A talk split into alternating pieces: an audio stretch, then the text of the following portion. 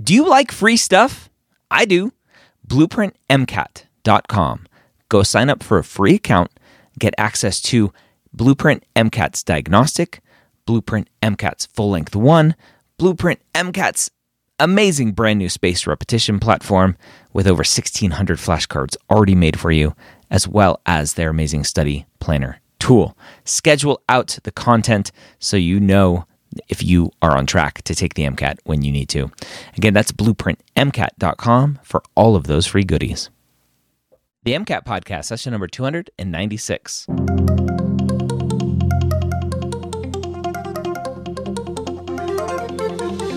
A collaboration between the medical school headquarters and Blueprint MCAT.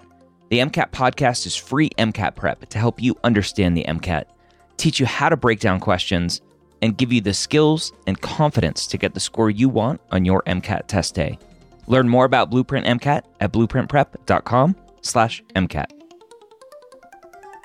Welcome to the MCAT podcast. My name is Dr. Ryan Gray, your host here every week. As always, I'm joined by one of the marvelous members of the Blueprint Live online team. We are continuing our series of the uh oh, I didn't get the score I wanted. This week, diving into the bio biochem section. What happens if you don't get the score that you want in bio biochem? That's what we're going to discuss today, what those next steps look like. Before we jump in, though, I want to let you know about Blueprint MCAT and all of the amazing free resources that they have. Now, obviously, the MCAT podcast is one of those amazing free resources, but did you know they also let you take a half length diagnostic for free, as well as full length one from Blueprint MCAT on their amazing platform with great, great analytics to let you know where you are struggling with your full length exams and on that diagnostic as well. It's a great platform with amazing analytics to really help you hone your next steps when it comes to trying to figure out how to get the score that you want. Go check it out. Go create a free account over at blueprintmcat.com. Let's go ahead and jump into our episode today. I didn't get the score I wanted in the bio biochem section. Dorothy, welcome back to the MCAT podcast. In our series, didn't get what you want, so uh, didn't get your goal score, didn't didn't score as well as you wanted to. That's what we're talking about uh, today. Specifically, jumping into you didn't score as well as you wanted in the bio biochem section. We're starting with bio biochem just because because that's where I want to start.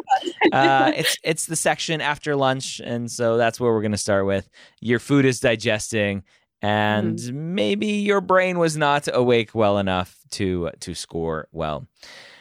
Mm-hmm. What are, in in your opinion, what you've seen working with all of the the Blueprint MCAT students that you work with? Mm-hmm. What do you think is the big mistake that students make in bio biochem? Mm. I think it's actually um, related to the fact that the bio biochem section is very experiment heavy. Mm. There's a lot of primary research passages, maybe on some things that you've like seen in passing before or maybe been exposed to before, but it is an its own experiment, right? They're doing, they have a hypothesis, they have methods, they have results, and they're asking you questions that are tangentially related to things that you've studied um, for the MCAT specifically. And I think a lot of students will see the new topics and kind of freeze up and be like, oh God, I need to know everything about this topic. Why don't I know everything about this topic? I mean, it can be really scary. Um, and I think you kind of start looking for buzzwords, you start panicking a little bit. Um, and then that kind of clouds your judgment and ability to make those connections between what's actually in the passage and what they're what concepts they're pointing you to. So I think the primary research passages alone can just be really challenging because they do test on things that maybe you haven't actually seen explicitly in your classes or in your modules. Yeah. What do you think is from a, a timing perspective? Because a lot of the MCAT, I think it's about timing. It's something that I struggled with way back in the day when I took the MCAT. How important is timing for bio biochem, or do you think most students do do relatively well timing wise? Yeah, I think a lot of students go right up to the time or maybe are a little pressed for time towards the end. So you have about, um, so you have 59 questions in this section. You have 95, um, yeah, you have 95 um, minutes for those 59 questions. Mm-hmm. 15 of those are discrete questions. So the discrete questions go a little faster. They're usually not quite as reasoning heavy because they're just do you know it or do you not? It's plug and chug. And those 15 discrete questions are kind of interspersed between four sets of passages. Um, and so the passages are really where the time management becomes hard, especially if you are seeing, you know, a difficult passage that is a lot of experiments, a lot of figures, a lot of cell lines or you know experimental models that you've never seen before. Um, and so timing can be really hard especially when you get stuck with a harder passage near the beginning of your section. Um, so what we usually recommend is a little less than one minute per discrete question. And this goes generally for all of the science sections. So you might hear this again in the later episodes. Um, but about 40 seconds to a minute per discrete question, depending on difficulty. The rest of the time we're going to be on passages, which gives you about eight minutes per passage between 10 passages. Um, and so, eight minutes per passage. Um, I think Alex will talk about this more during the car section. Um, but cars, you want to split your time really evenly between your passage and your reading because you really want a solid understanding of the passage before you dive into questions. With sciences and especially bio biochem, I think it's okay to actually spend less time reading. Hmm. Um, especially in those primary research passages, just get the purpose of the experiment. Like, what are they trying to test? What methods are they using? Maybe you're, you're recognizing things like pcr or western blot or like these really common techniques that you might understand like okay this is what they're looking for whether it's dna expression or rna expression or protein expression. Um, and then understanding like okay what results are significant? Um, oftentimes they will feed it to you in the pas- in the passage with stars or asterisks or p values and give you a sense of what is significant and what's not. And just breaking down the passage into these big components like background um, hypothesis, methods, and results, and using that to just go into questions um, and spending more time in the questions themselves. So, probably about like two to three minutes reading the passage. The rest of the five to six minutes are spent on questions, um, especially because the questions can require a little bit more work with equations or um, tying together concepts or reasoning thing, um, reasoning through things as well. Yeah, bio biochem potentially is a little bit unique because the biochem part of that, a lot of students are struggling to fit biochem as a prereq in before taking the MCAT. Mm-hmm. Do you think if someone self-studied for biochem, they get their their score back and they're like, "Uh oh, bio biochem, I didn't do well at." Mm-hmm. Should they try to go take the more formal course in college before retaking, or is that just again kind of a self evaluation reflective thing of like Mm. I, I didn't do well because of that core content knowledge. Yeah. I think it depends on motivation level to self study as well, mm. right? If you are really motivated to learn it well this time around, I think self studying is appropriate. But biochem is also one of the medical school prereqs for most medical schools. Mm. And so you'll have to take it eventually. Um, if you have the time and the wiggle room to reschedule your MCAT to a later time after you've taken biochem, it could it can only hurt or sorry, it can only help rather than hurt, right? Yeah. Um, and so yeah, I, again, this is very dependent on like how much time you have when you're applying, whether you've done the other prereqs. But I think um, having the formal biochem it is high yield enough that I think it's worth taking the class if you can. Yeah, I'm assuming that the answer for all of these sections outside of cars in terms of study tips. Mm-hmm. Anki and Blueprint MCAT's space repetition platform with their mm-hmm. 1600 free flashcards on there. I, am assuming those are going to be key to helping understand a lot of these basic foundational mm-hmm. concepts and then obviously the the study technique or the the test taking technique outside of that yeah, absolutely. I think bio biochem adds on like an additional component to that. So, like ChemPhys, it's going to be you need your equation sheets. You need to understand why equations work the way they do. Um, PsychSoc, you need your flashcards. You need to know the theories and have brainstormed examples of them and understand how to apply them. For bio biochem, what becomes a little bit more unique is the fact that there's just a lot of pathways, right? You have your metabolism pathways, you have your hormonal pathways, um, and so on and so forth. And so those are a little bit more integrated and complex than like the more discrete chunks of concepts that you need to know for PsychSoc and for ChemPhys. Um, and so with pathways, what I like to tell my students is the MCAT wants to know that you understand how the pathway works and why it works. So, like, when is glycolysis going to be promoted rather than gluconeogenesis, or when is glucagon going to be more active versus insulin? So, understanding like what each thing does and why and in what situations is promoted and upregulated or downregulated is really important. So again, like looking at that big picture of why things are happening and what they do and how they function um, is the is like the most important thing first and foremost and then it, it can go a step farther right so for each component that is really important like understanding that cytochrome c is part of the electron transport chain or that isocitrate is part of the krebs cycle so understanding like what components map to what pathway mm. is also important um, and so with bio, biochem, it's like, do you understand the overall purpose of this pathway? Do you understand what components are important? And then do you understand like what happens if something in that pathway breaks? Um, which makes it hard, right? Because then you have to understand more of like that pathology side of yeah. if something in this pathway breaks, what happens? So you need to know the role of that particular component yeah. as well. What what do you suggest in terms of someone really understanding that? Because I can think back mm-hmm. to my time trying to learn all of this, and I I know looking on social media what other people are seem to be doing the same thing, which is mm-hmm. basically mm-hmm. memorize the whole cycle, memorize the pathway, and don't really yeah. think about the pathway or the cycle. Just memorize it. And mm. and when mm. you're writing down that acetyl CoA whatever, uh, or, or you're writing down ATP coming off here, without thinking, what happens if I just like stop that? Mm. what, what's going to yeah. happen? What's going to back up? What's going to go missing? What's going to happen because these these things are missing downstream? I don't think mm-hmm. we do that enough when we're trying to study these pathways. Is that something you would recommend of like let me let me kind of step away from just ooh, look, I memorized it all. I was able to write it all out.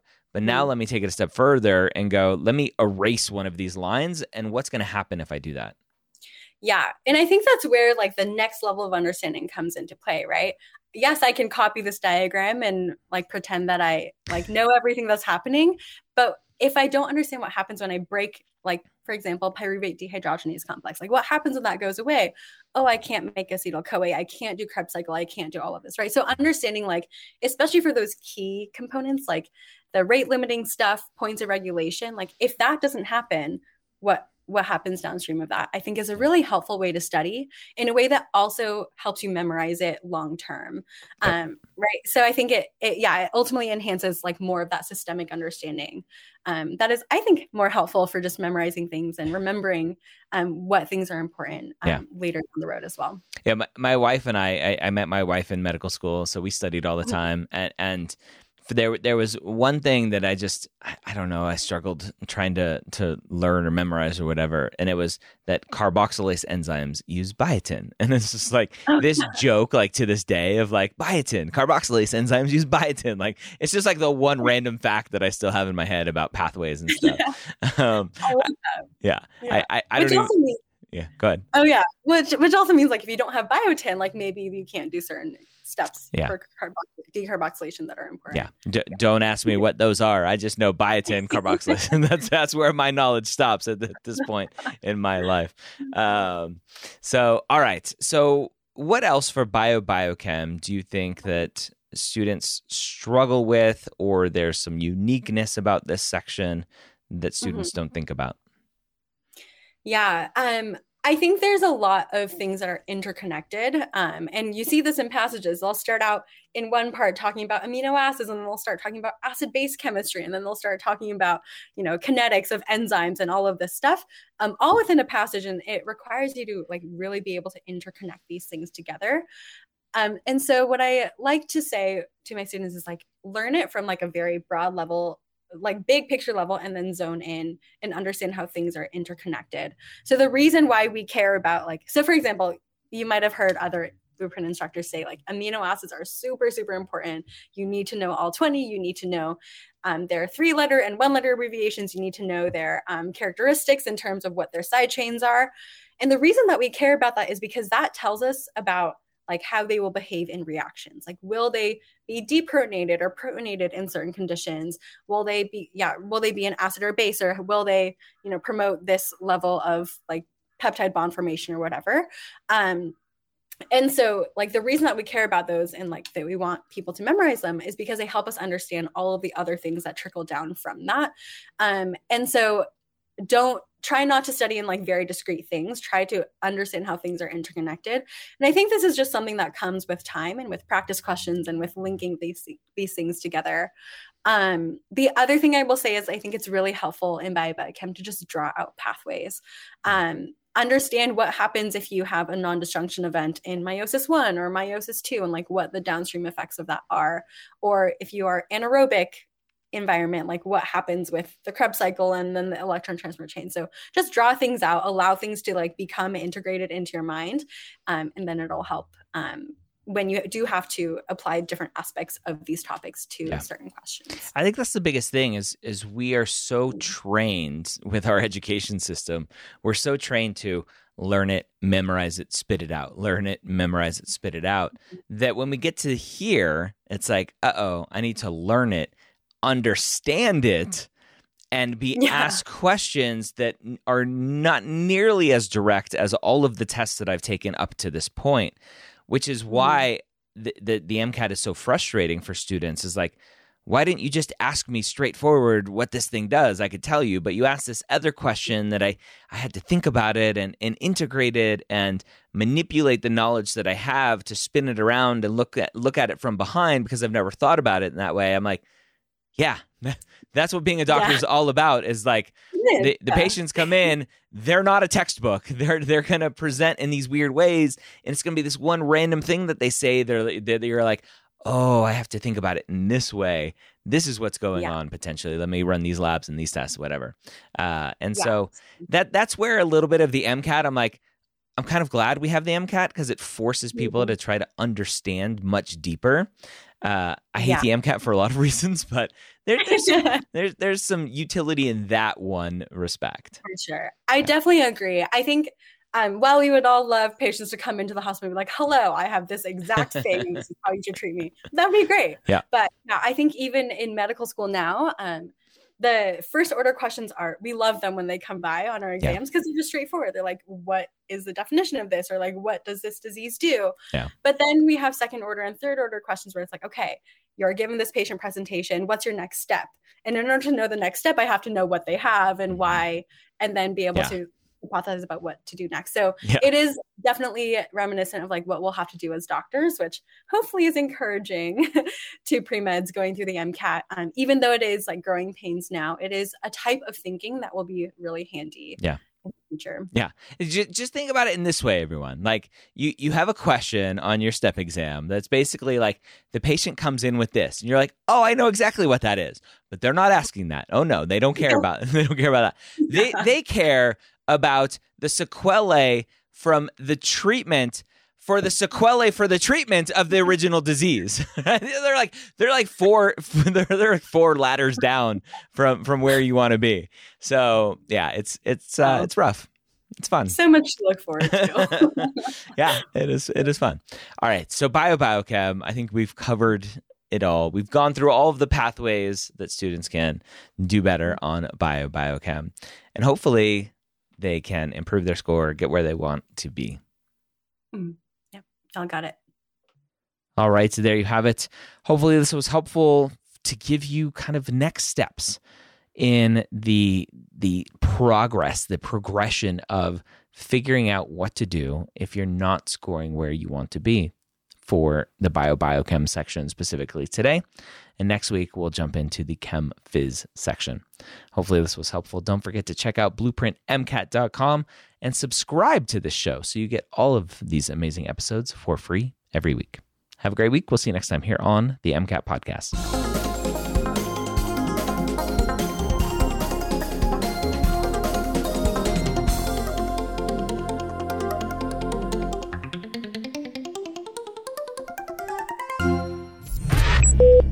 This is MedEd Media.